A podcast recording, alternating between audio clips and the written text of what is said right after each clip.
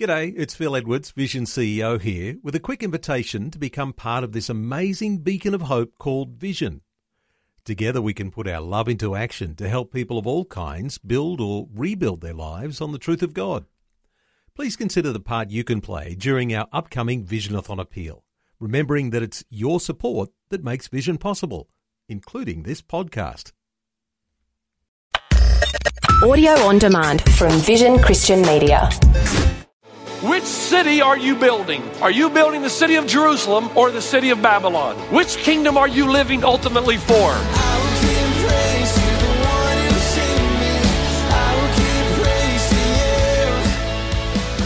Hello, and welcome to Today with Jeff Vines. Today, Pastor Jeff asks us, Whose kingdom are you really building?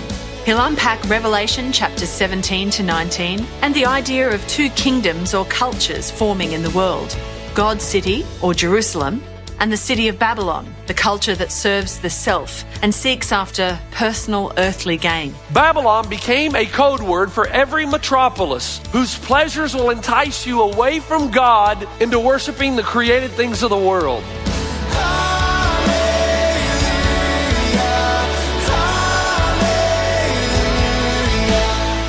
This is Today with Jeff Vines. Glad you're here. And I want to encourage you, got to hit the ground running again. Revelation 17. Turn over there, Revelation 17. We're only going to cover the first five verses. While you're doing that, let me have your attention for a second. I know you can multitask. Uh, guys, you do not want to miss next weekend. Put it on your calendar. Do whatever you have to do to be here because that's the weekend that I kind of bring all of this together. There's still a lot of unanswered questions. So as I talk about the cyclical approach to Revelation, we'll bring everything together. We'll talk about Armageddon. We'll talk about the second coming. We'll talk about questions like, is it true that Jesus comes and there are some people left behind? Is, is there a rapture? How does it all work? How's the timing? So Bringing everything together is the task of next weekend. It'll be much more clear. It'll clarify some things, especially for those of you who study Revelation quite a bit and think, you know, I, li- I hear what Jeff's saying, but I'm not sure I'm convinced of this cyclical view. And so come next week, we'll wrap all of that up. Now, in the meantime, while we're doing and waiting on that, this is one of those passages. There's no way I can deal with everything from Revelation 17 to Revelation 19. Impossible. So I'm going to take the big picture and take you through it. And then you can go back and read the verse by verse later because because of the work we've done in the past, you should be able to do that on your own now and kind of guess what the symbol or the metaphor means. Let me give you the big picture, and it's a huge big picture. And to do that, I need your participation. I'm going to give you a description of a city, and then I want you to tell me the name of the city. You with me? For instance, what is the city that never sleeps? New York. New York. Okay. What is the city where Tony Bennett left his heart. San Francisco, also known as the city with the most obnoxious baseball fans. Just saying. What is, what is the Motor City? Detroit. Detroit. What is the Music City? Nashville, Nashville, getting closer to home now. What is the Windy City?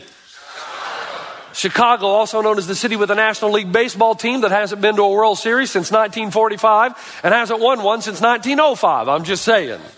Uh, what is the city of angels? Los Angeles. Now, those are code descriptions of a city that most of you knew. As you come to Revelation 17, suddenly you've got a city listed, but you're not looking for the specific city, it's code language. For instance, John all of a sudden sees this vision where he's told that he's about to witness the judgment of the great harlot. You and I don't know who the great harlot is. He knows exactly who she is. And the Bible says in those first few verses of chapter 17 through 19 that whoever this harlot is, she entices the kings or the leaders of the earth to commit idolatry. That she lures them away with her pleasures. That she sits or rides on a scarlet beast. That there is royalty in representation. That the beast has seven heads and ten horns. We've talked about that. It's authority and power. And she was arrayed, the rider, the harlot on the beast, with purple and scarlet, precious stones and pearls. So not only does she have power and wealth, and she's seductive, but she herself exhibits great wealth. And just in case we've missed who this is, in verse 6 of chapter 17, verse 5, and on her forehead a name was written, mystery, Babylon the Great, the mother of harlots and the abominations of the earth. Now, Babylon, by the time John writes this, is a code name. It doesn't actually mean Babylon. You say, what are you talking about? Well, if sometime you have an opportunity, go over to 1 Peter 5 and you'll notice that when Peter writes his epistle, he says this statement. He says, those of us in Babylon greet you. Well, Babylon's long gone by the time Peter writes the epistle. He's talking about Rome. Babylon was a code word for Rome. Because if you're going to talk about Rome, you won't want to do it where people notice it or they may kill you. So Babylon is the word you use to represent Rome, but not only Rome, folks. By the time John is writing, Babylon became a code word for every metropolis, every major city whose pleasures will entice you away from God into worshiping the created things of the world. And so if you look at Revelation as a book that tells you the types of events that will occur from the time Jesus establishes his kingdom until the time he returns, John is having a vision to show you that there's going to be major metropolises, major cities. And although there's nothing evil and bad in and of itself of a thriving metropolis, the reality is the kings and authorities and leaders of these cities for time past, time in the future, Unfortunately, they possess so much wealth, so much pleasure that they entice people away from following God and they suck people into a system that is not governed by God himself but by the dragon. Their design is to lead you away. So, so Revelation 17 through 19 forces everybody in the room. You have to ask yourself this question. Which city are you building? Are you building the city of Jerusalem or the city of Babylon? Which kingdom are you living ultimately for? The city of Jerusalem, the city of God, a metaphor for God's city in the new world, or are you living for Babylon? And Babylon goes all the way back to Babel. In Genesis chapter 11, we're told that they said, let us build a city so that we might do what? Make a name for ourselves. So everybody has the choice. And let me just tell you quickly. Have you noticed in Revelation, this is a, book of great self-esteem. Have you noticed that? Have you noticed that you don't feel really great going out of here usually in this, in the series on Revelation? It's kind of a book to wake up. I've noticed sometimes uh, we lose a little bit of people when I do a series like this because they'll say, Man, I like Pastor Jeff when he's encouraging me and when he's challenging me and when he's making me feel good. Revelation, to some degree, doesn't make you feel very good because it tells you to wake up, stop living in a dream world, come to terms with who you really are. And so the next few chapters ask us the question, are you building the city of man or are you building the city of God? Every single one of us possesses cultural forming abilities. We're all kings to a degree, whether at home, at work, or in our community. There's no in between. Again, there's no such thing as a non-builder. You're either building the city of God or you're building the city of man. You're either trying to make a name for God and build his kingdom or you're trying to make a name for yourself and build your own kingdom. There's no in between. Now, here's what Revelation 17 through 19 does. It gives you five questions to ask. In its subtleties, in its insinuations, in its questions, in its tests. And I want you to write them down and keep them somewhere and go back and visit them from time to time. Because here's the first question. Here's how you know if you're building the city of God or building the city of man by the way in which you're living. Number one, have you fallen for the trap of false promise? If you're living in the city of man, you're believing a lie. Babylon is powerful in its allurement. In chapter 18, verse 23, look at what the writer says. For your merchants, man, this is powerful. I know we're talking about kingdoms from the time Jesus established his kingdom till the time he returns. And even though we said Revelation is not written to us, it's still written for us. I don't know of a greater chapter that's written for us. Because in verse 23, your merchants were the great men of the earth for by your sorcery, this is a Greek word for hypnosis, all the nations were deceived. So in the great metropolises of time, the real respected men are the merchants, the marketers, the sellers of goods. They're the ones that are revered. They're the great men of the earth. And they possess a certain sense of hypnosis. They lure you. Now, I've mentioned before that I was amazed when I came back in the mid 90s to discover what we call the bug zapper, the big blue light. And, and I've always been amazed of how bugs continually are lured to this beautiful blue light and they buzz around it. And finally, it's just so powerful in the temptation, they just fly right into it. It zaps them with an electrical current and kills them.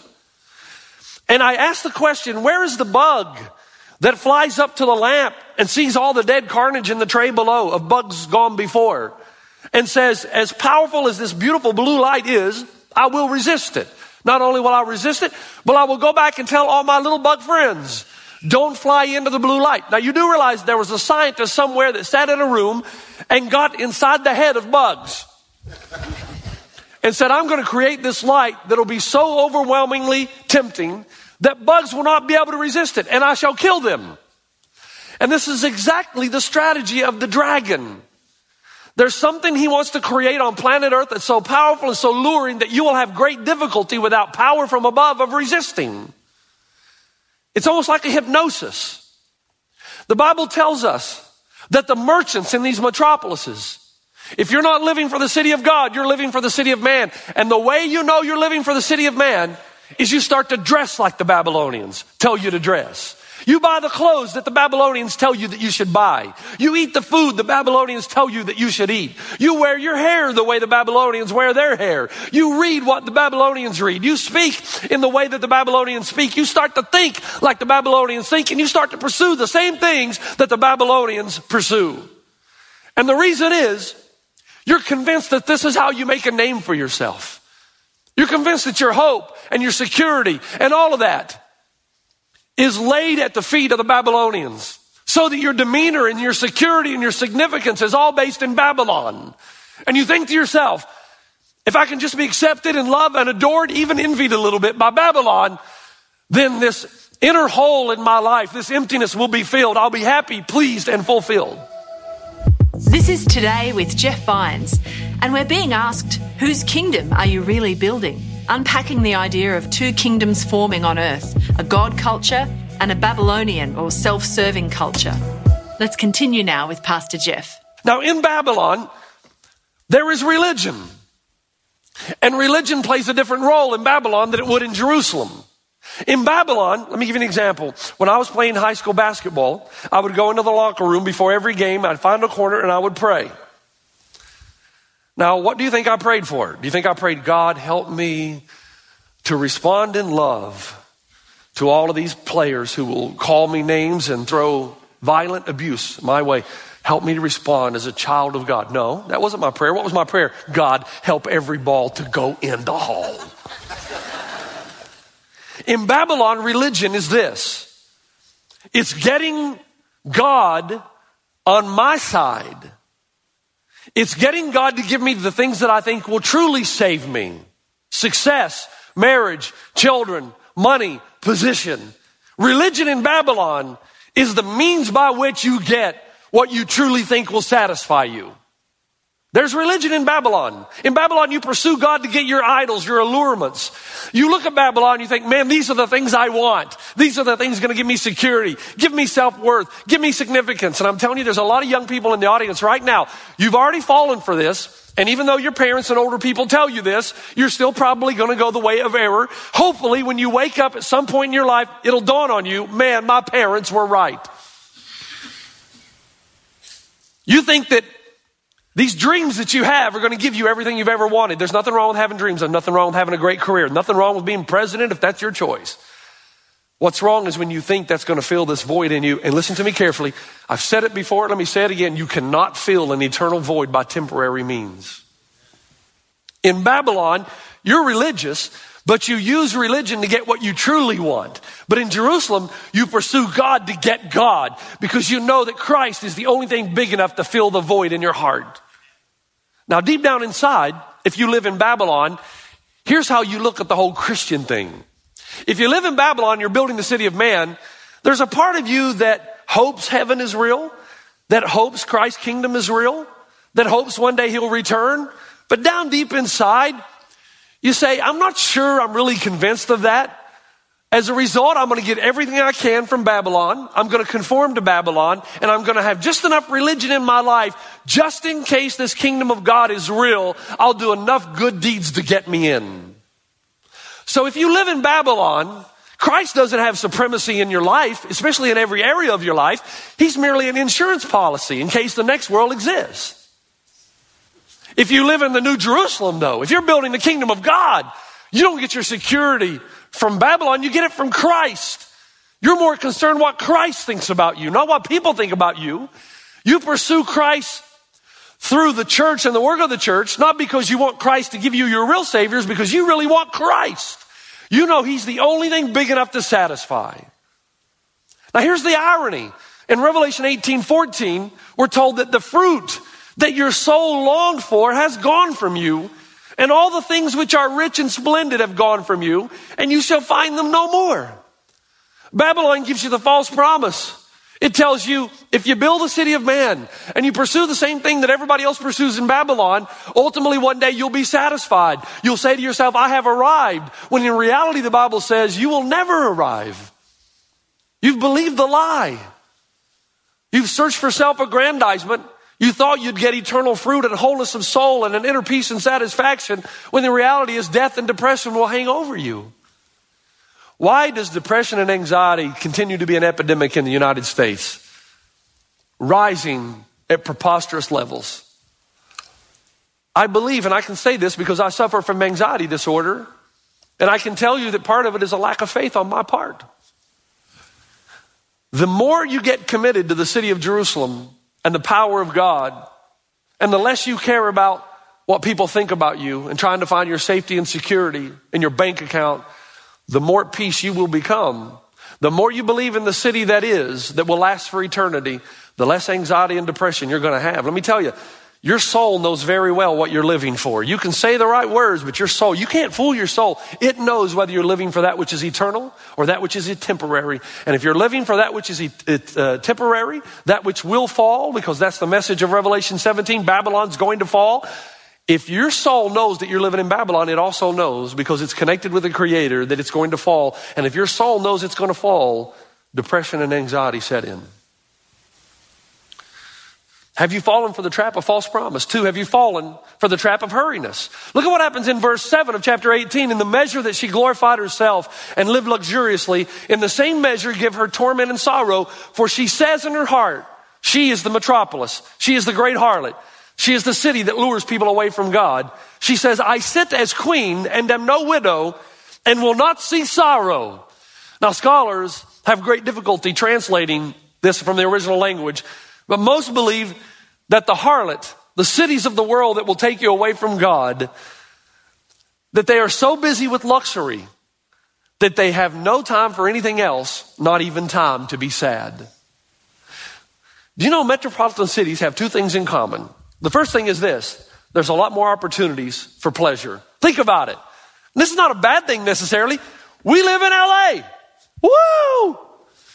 I can go to Dodger games, have a Dodger dog. I can go to Angel games, have a whatever. I can go to a, a, Ducks game. I can go to a Kings game. I can go to a Clippers game. I can go to a Laker game. I can go see the LA Symphony, the LA Orchestra. Man, I went down and saw uh, the uh, Dead Sea Scrolls down and on exhibit. Man, I can do. We can do it. LA is fantastic. It is a city of angels. It's a city of fun. Nothing wrong with that. The problem is in metropolitan cities, there's more opportunities for pleasure and less opportunities for time. And here is the problem. There's nothing wrong with having a lot of things to do. I love to be busy reading, writing, connecting, golfing. The problem is in Babylon, if you're living in the city of man, then chances are high that most of your relationships and the things that matter are superficial at best. You become a skimmer. My hometown, Elizabethton, Tennessee, is only famous for two things. One, Jason Witten, who's the tight end of the Dallas Cowboys, and two, the covered bridge. People come from everywhere to see our little covered bridge. And my friends and I would walk down to Doe River, the waters that would flow under the bridge, and we would skim rocks when I was a boy. Perfect place to skim rocks. We'd see who could skim a rock the farthest and the longest. But I was thinking the other day that we never really got in Doe River. I never really knew how deep it was. We skimmed everything.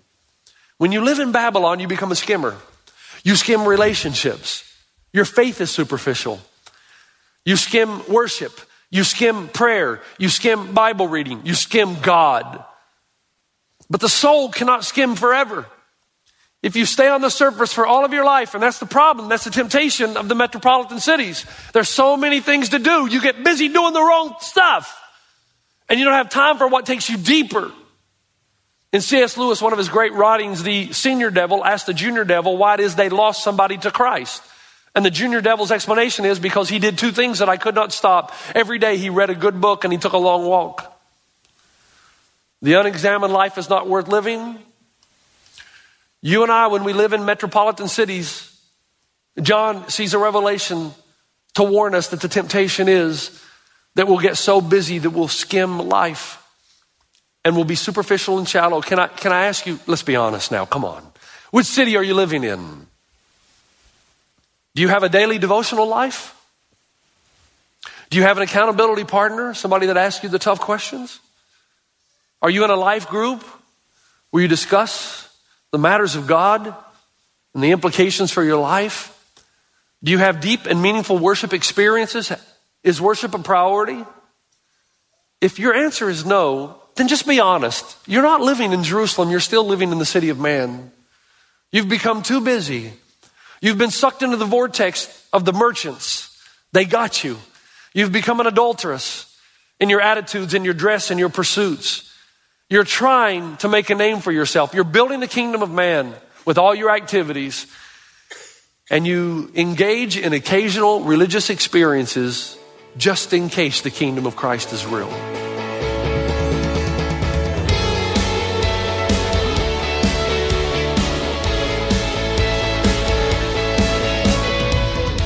This is Today with Jeff Vines, and we're halfway through the message Whose kingdom are you really building? We'll hear the rest on this challenging topic next time. To hear more now, you can head to our website, that's vision.org.au, and search for Jeff Vines.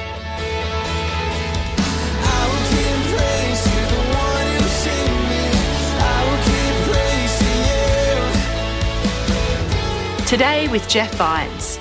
Just another way Vision is connecting faith to your life.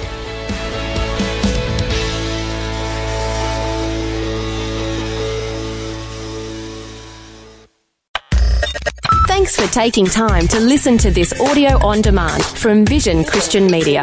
To find out more about us, go to vision.org.au.